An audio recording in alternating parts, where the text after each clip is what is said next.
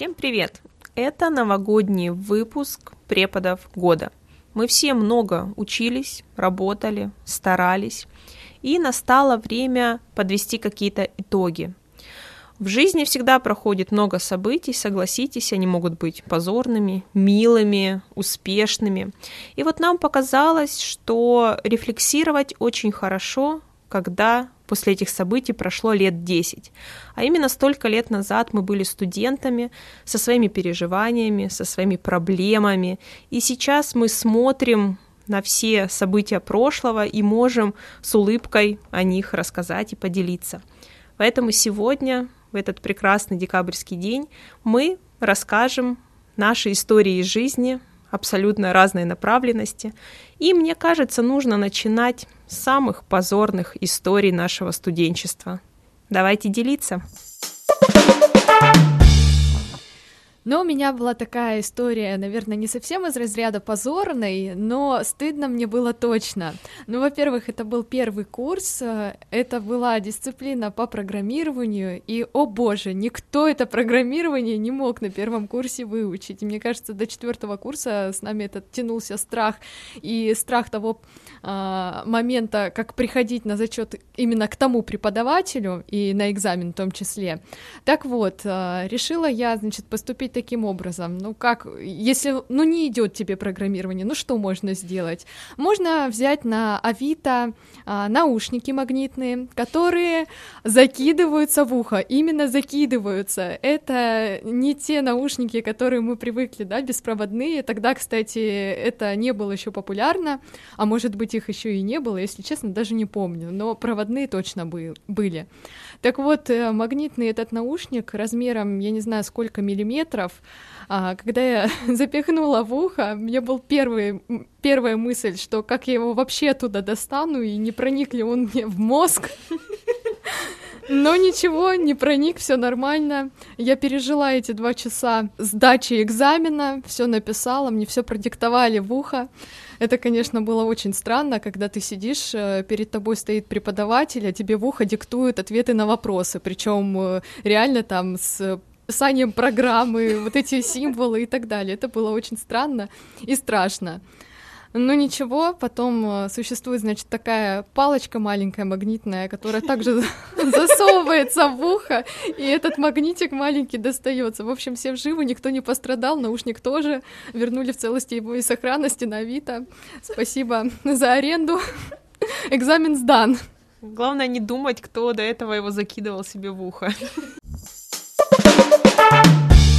Не знаю, насколько она позорная, но Э, первый экзамен в первом семестре, предмет, связанный с теорией журналистики. Э, дисциплину вела женщина, которая разговаривала, скажем так, абстрактно. И вот мы не... сидели на парах, и никто ничего не понимал. Э, мы с Полиной подготовили по билетам шпоры. Мы, кстати, все четыре года всегда стабильно готовили шпоры. И, кстати, нас ни разу никто не спалил за 4 года, ну, кроме вот ситуации, которую сейчас расскажу. А, помнишь, какой мы делали формат? По-моему, 12 листиков на формате А4, 16. да? 16 листиков. Мы это делали, разрезали. Мы признавали печатную версию, только электронный вариант. Э, нет, электронный вариант нет, не признавали. Вот ходили с бумажечками. А, в общем, вытянула я билет, как сейчас помню, под номером 4. Его, кстати, и хотела, и действительно его единственное я помнила прям хорошо. И зачем-то я полезла за этой шпорой. Э, сидела где-то в конце, э, полезла за шпорой зачем-то, и, в общем, преподавательница меня спалила, выгнала с позором из аудитории. Э, я потом ждала до конца, пыталась потом ей объяснить, в самом конце подходила, уже говорила, задавайте мне любые вопросы, я готова она меня начала что-то спрашивать, но уже принципиально просто валила вопросами, не слу... вообще не хотела слушать, что я говорю, э, и сказала, приходите в теневую сессию. Я в слезах. Выбор или тройка, но я же всегда отличница, это первая сессия, блин, какая тройка. Или теневая сессия, а это означает, э, что я не уеду на каникулы домой, останусь тут, но как бы первый семестр очень хочется домой. В общем, чем закончилось, я оставила этот тройбан, уехала домой, и даже в конце я уже не пересдавала эту тройку, хотя мне предлагали э, для красного диплома, и что смешно, э, потом именно в моей комиссии сидела именно эта преподавательница. Но ГОСы, кстати, я сдала на пятерку. Такая вот история, чуть-чуть позорная, потом троек не было, вот такая единственная тройка. Ну, хорошо, что это в начале с тобой произошло, знаете, как э, проверка на прочность. О, позорная история.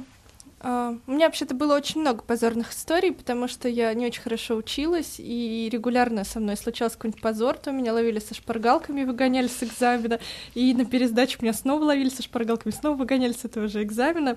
Это была какая-то... Это была история советской журналистики на четвертом курсе, это был кошмар. А, но самое позорное, вот прям такая стыдная когда я реально почувствовала себя отвратительно. История была на втором курсе зимой. А, это была русская литература. И нужно было, чтобы получить допуск к экзамену, нужно было написать реферат. Реферат я вот очень хорошо помню по стихам в прозе Тургенева. Я не прочитала их до сих пор.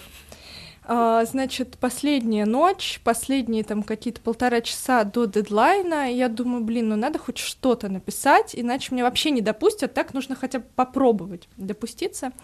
И я села и за полтора часа написала какую-то ну, какой-то реферат, что-то, что я нашла, не было же чата GPT. Приходилось э, самим что-то там из себя выдавливать. Я нашла какую-то статью, которую вот эти стихи в прозе анализировала, а, взяла оттуда что-то. В общем, собрала такую просто солянку из всего, что можно было собрать, и отправила, думаю, ладно, в дедлайн успела, ну, прокатит, прокатит, не прокатит, так и быть. И мы приходим на экзамен, преподаватель до экзамена не объявлял результатов, только нужно, вот мы пришли на экзамен, преподаватель выходит и называет фамилии, и говорит, вот эти студенты заходят первыми, и называет мою фамилию в том числе, и я думаю, ну, привет, сейчас меня вызовут, скажут, что вообще это худший реферат в истории факультета журналистики, что вообще это кошмар, я захожу, думаю, ну, все, это, наверное, мой последний экзамен, вообще последний день на Помпеи. И я сажусь, и преподаватель говорит, вы знаете, это лучший реферат на курсе.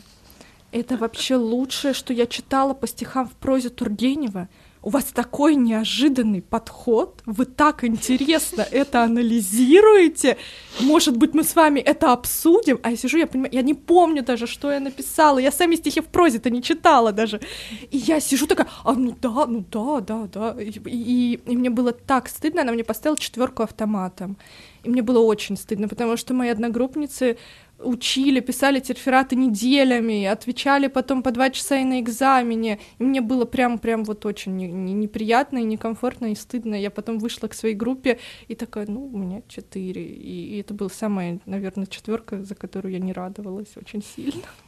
Планы на Новый год перечитать все-таки стихи. Да прочитать их нужно для начала, а не перечитать.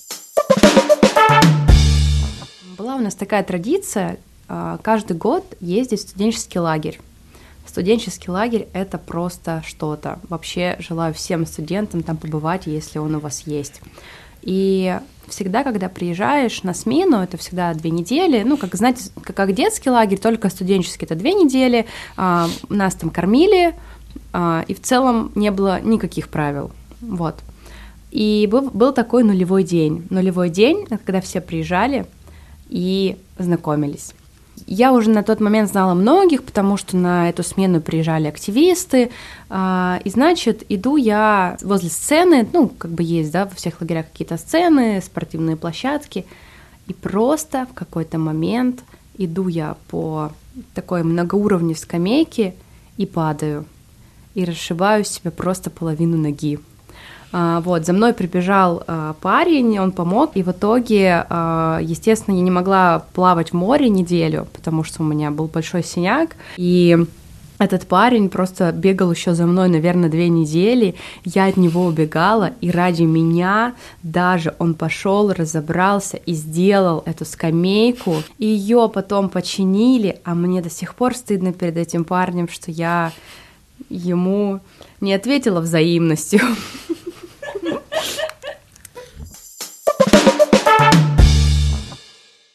Когда я окончила первый курс, у нас была производственная практика. И так как на первом курсе журналистам не из чего особо выбирать, я пошла туда, куда меня взяли. И была готова на все. Вот, вот все, что вы хотите, я буду делать. И меня отправляют с пресс-службой административной, говорят, Полина, ты будешь снимать благоустройство улиц города. Это очень важно, это очень интересно, тебе понравится. Мы поехали э, в потном, жарком автобусе, июль, плюс 40, нас там сидит человек 30, я зеленая, да, я ни, ничего вообще не смыслю в журналистском творчестве. И мы начинаем снимать, как э, администрация города ходит по улицам и говорит, мы убрали мусорки, посмотрите, везде все чисто, везде все красиво. Но снимают так, чтобы не было видно за кадром тонны неубранных улиц просто в мусоре, где чуть ли не крысы бегают.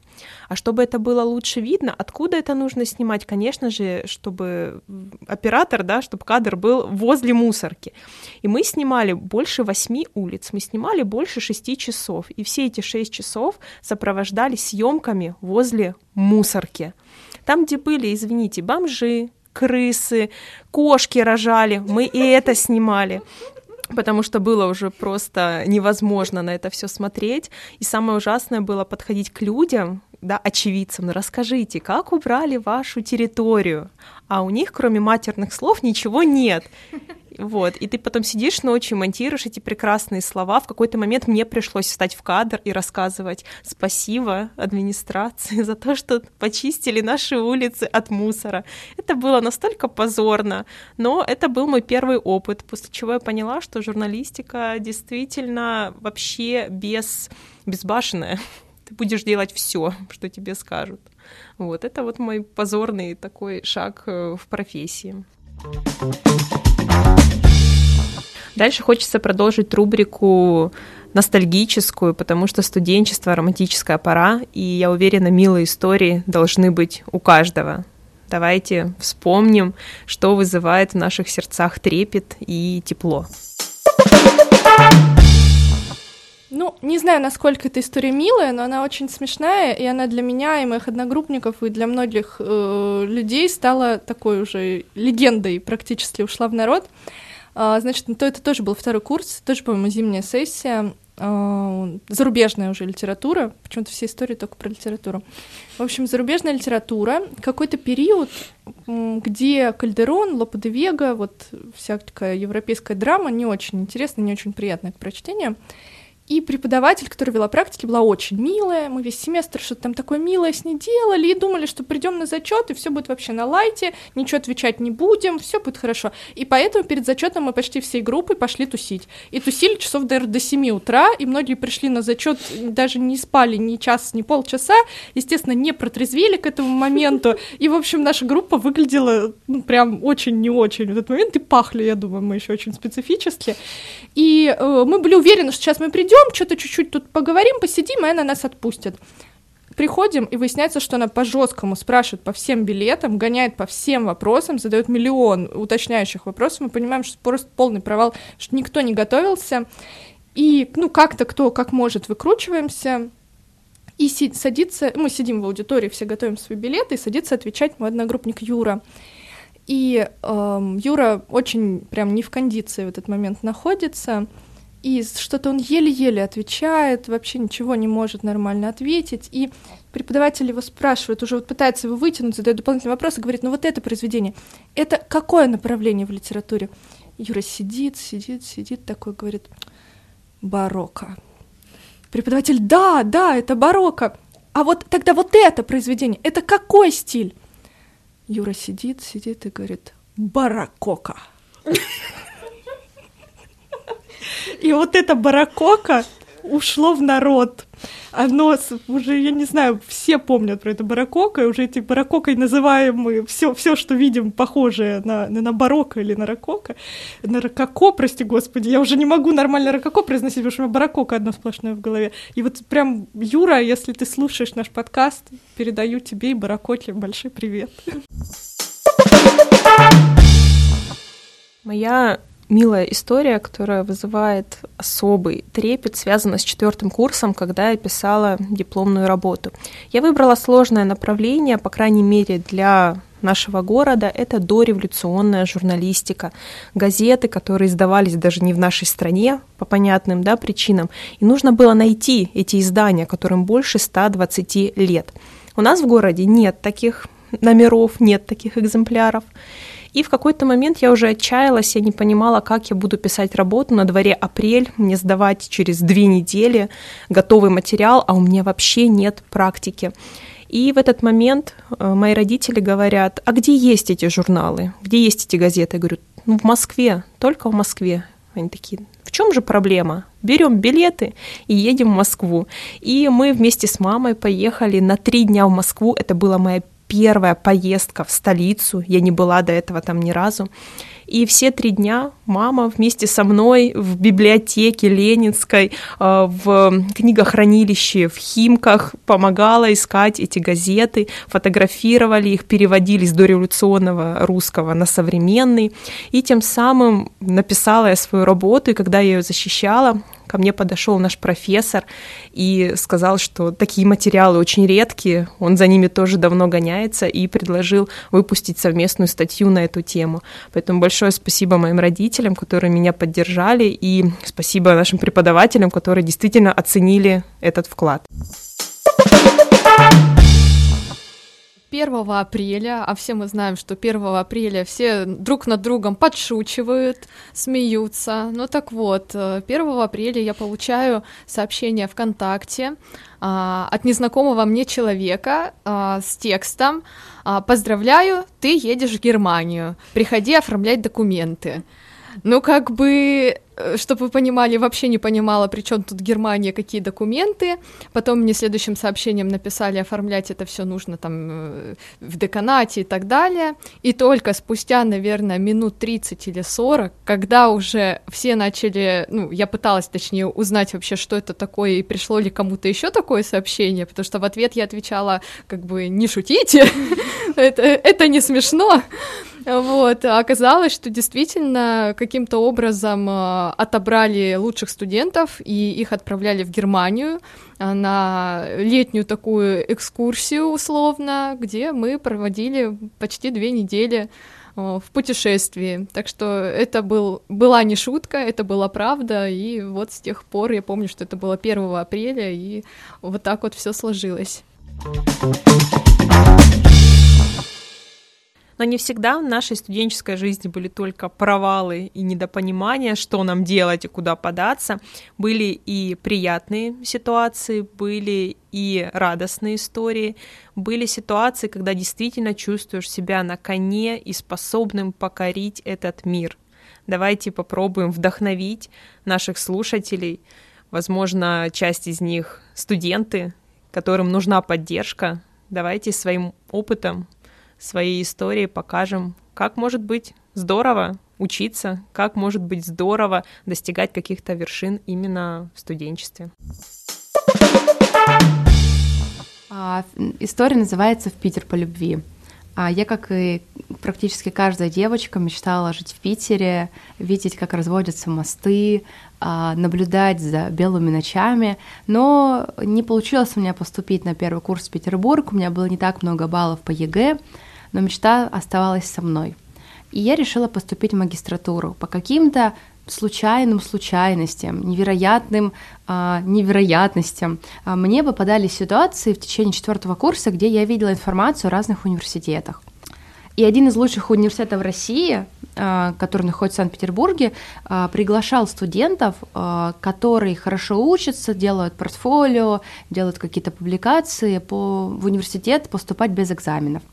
Так вот, я поступила в университет без экзаменов, мне поставили 100 баллов, и до того, как я выпустился из бакалавриата, я уже знала, что я буду учиться в магистратуре, в ИТМО, на бюджете, и когда все писали дипломы и не знали, куда идти, я уже знала, что я поеду в Питер и буду наблюдать белые ночи, вот, и ИТМО я закончила с красным дипломом.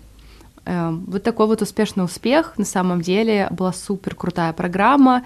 Она направлена на то, чтобы студенты не только а, учились, а еще успевали работать, мы учились вечером. Э, из Питера я вернулась на юг, вот, но университет, магистратуру, друзей не забуду никогда. Я поддержу Кристину, сказав о том, что студенчество, университет — прекрасная пора, чтобы найти близких людей, да, близких друзей, э, тех, которые будут с тобой рядом, которые будут разделять твои интересы, твои мечтания, стремления и тому подобное. И мой успешный успех заключается в ситуации, которая произошла уже после окончания университета. Э, мы сидели на карантине, это 20 год, и мы с моей близкой подругой обсуждали невероятные идеи бизнеса. Мы с ней учились вместе в университете, мы многое прошли, и хотелось э, как-то продолжить интересно жить эту жизнь. Мы решили, что мы будем открывать кафе, мы будем там готовить прекрасные вафли, она их будет готовить, я их буду продавать, и все будет шикарно. И забегая вперед, скажу, что эта идея была реализована. И больше всего самый приятный момент в том, что при открытии нашего заведения мне помогало огромное количество моих уже бывших одногруппников, которые стали мне близкими друзьями. То есть с одной подругой мы вместе это заведение открываем. С другой близкой подругой, одногруппницей, которая сидит здесь рядом, мы делаем профессиональные кадры наших прекрасных блюд другие мои одногруппницы приходят, приводят своих друзей, проводят здесь э, английские кинопоказы, мероприятия, дни рождения, потому что мы сдружились, и мы хотим друг другу искренне помочь. Другая моя подруга, это все мои одногруппницы, другая моя подруга, являясь стилистом, моделью, фотографируется в нашем кафе, и это все как бы очень красиво, очень по-доброму и очень сильно. И я считаю, что университет — это место, где ты можешь найти важных, близких для себя людей, которые готовы в дальнейшем пойти с тобой куда угодно. Поэтому я считаю успех вообще всего моего обучения в университете — это приобретение настоящих, близких и самых лучших друзей. Так, значит, я считаю, что мой самый успешный успех, скажем так, в универе, это почти бесплатная поездка в Германию, в Берлин. Э, это при том, что немецкий я знала на уровне халёви гейтес, зозо-ля-ля. Зозо-ля-ля это переводится, ну, такое, так себе. Э, наш преподаватель подала заявку на участие в международную компанию ДАД, и предполагалось, что мы едем на экскурсию в вузы Берлина. То есть, чтобы потенциально потом поступить э, в какой-нибудь из университетов Берлина в магистратуру. Э, с нашим-то знанием языка, конечно. И нашу заявку одобрили. И самое смешное, что из всей группы язык нормально знала реально только одна девочка, которая учила его еще в школе. Э, она за всех отдувалась на всех встречах, а мы сидели улыбались. Таким образом, мы были в Берлине там, по-моему, 10 дней, и, конечно, тусили, ходили на интересные экскурсии, помимо университетов, нам нужно было отстрадать университет и потом отдыхать. И самый мой как бы двойной успех в этой ситуации заключался в том, что прямо накануне я получила в ВУЗе каким-то чудом повышенную стипендию. Ее оплатили единоразовой суммой, э, и там вышло сразу за семестр около 50, 50 тысяч. Э, был конкурс журналистских текстов, я от балды какой-то послала свой текст, и мне дали за это стипендию. Честно говоря, я была в шоке, это прям была неожиданность, и э, именно вот на эти деньги я смогла купить, оплатить билеты в Берлин, потому что нам оплачивали проживание, питание, экскурсии, но не билеты. И как бы я еще думала, где мне взять деньги на перелет, и тут неожиданно, да, вот просто прилетает эта стипендия за этот текст, я не знаю, видимо, он какой-то был шедевральный, я уже не помню. Вот. И вот просто все вот так идеально, каким-то магическим чудом сложилось. Это прям какой-то двойной успех просто. Да. Лайфхак в успехе в квадрате. Так, ну, история про успешный успех. У меня все истории почему-то про то, как я плохо была готова к экзаменам. А, но эта история закончилась для меня хорошо. Это был госэкзамен на четвертом курсе в самом конце. А, я вообще-то к нему очень так основательно готовилась, но там было очень много вопросов, прям подготовиться к всему было невозможно. И э, нужно было на госэкзамен приносить портфолио, все твои публикации, все, что ты успел сделать за 4 года учебы. И у меня было очень большое портфолио, потому что я много э, писала, много публиковалась, прям такая большая папка, где было куча вырезок там из журналов, вот выглядело очень внушительно. Я взяла билет, поняла, что один вопрос я знаю, второй тоже знаю, а третий, вот кто же хорошо помню, советская радиожурналистика. Ничего я про нее, конечно, не помнила. И я сажусь э, отвечать, первый, второй вопрос отвечаю, переходим к этой радиожурналистике, и я вообще ничего не могу рассказать, я что-то там мнусь, говорю какие-то слова, говорю, вот знаете, по радио были радиоспектакли, моя бабушка их до сих пор помнит наизусть, это все, что я могла сказать про советское радио, и экзаменатор, пока меня слушает, берет мое портфолио, начинает листать, листает, листает, и потом такая, это что, Елена Воробей? Я говорю, да. Вы брали интервью у Елены Воробей? Я говорю, да. Вы ее видели вживую? Я говорю, да. Выясняется, что Елена Воробей — это вообще любимый, видимо, телеперсонаж экзаменатора. А я делала с ней интервью для какого-то журнала, и она просто все, мы больше ни про что не разговаривали, советское радио было забыто навсегда. Мы разговаривали про Елену Воробей, про мои публикации и так далее, и мне кажется, это очень хороший лайфхак, что даже если ты не знаешь, что рассказать, неси с собой портфолио, собери хорошее портфолио, приноси его, и точно найдется о чем поговорить. Хочу сказать, что э, в студенчестве важно цепляться за все возможности и использовать все шансы. И вот у меня одна из таких историй, когда нам предложили пройти отбор на стажировку в крупной международной компании э, в преддверии чемпионата мира по футболу и поработать, собственно, на самом этом а, прекрасном событии мирового уровня. Я училась в магистратуре на первом курсе и успешно прошла, собственно, этот отбор.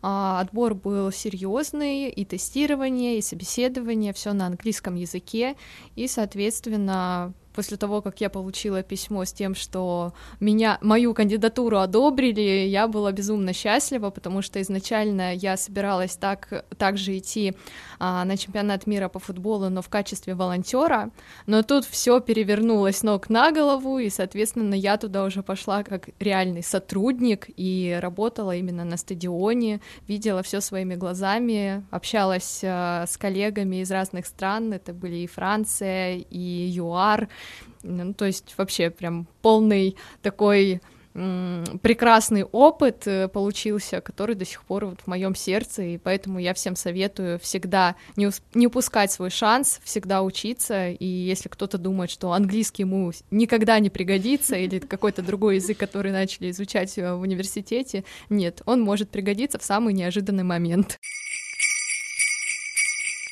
Желаю всем в новом году а, быть с доступами к экзамену, с э, зачетами и прекрасными оценками. Ну а для наших остальных слушателей, кто уже окончил университет и работает, трудится, хочу пожелать, чтобы а, в новогоднюю ночь случилось чудо, и все ваши желания всегда обязательно сбывались. Я желаю на самом деле всем в новом году как можно больше ярких запоминающихся моментов, впечатлений, э, связанных с поездками, с путешествиями, так же, также и с какими-то бытовыми моментами, мелкими радостями жизни. То есть просто больше радостных, вот счастливых моментов, меньше всем работать, но получать при этом так же или больше. Вот. Всем удачи, успехов. Желаю в новом году нам всем, всем нашим слушателям учиться чему-нибудь новому, находить для себя то, что вам будет интересно узнать, это узнавать, развиваться, двигаться вперед и всегда быть в тонусе и всегда быть готовым к новым приключениям, где бы они вас ни настигли. Я желаю каждому оставаться самим собой в следующем году, исследовать за своими целями э, и исполнять свои желания, которые хочется чтобы не было 10 работ или не было много лени. Вот чтобы все успевалось и успевалось в нормальном таком темпе. Никуда не надо бежать или ни за кем не надо опаздывать. Я желаю, чтобы 2024 год у всех был в гармонии с собой, с миром и с людьми, которые вас окружают. Я в новом году пожелаю вам того, что желаю и себе. Не бойтесь, вообще ничего, не бойтесь, поверьте, мир всегда будет э, предлагать вам не те обстоятельства, которые вы бы хотели, но вы всегда можете повернуть их в свою сторону, если вы знаете, зачем вы это делаете и для чего, да, и для кого. Поэтому пусть рядом с вами будут люди, ради которых захочется сворачивать горы, менять этот мир к лучшему. И, конечно же, этим человеком должны еще оказаться вы сами. С Новым годом!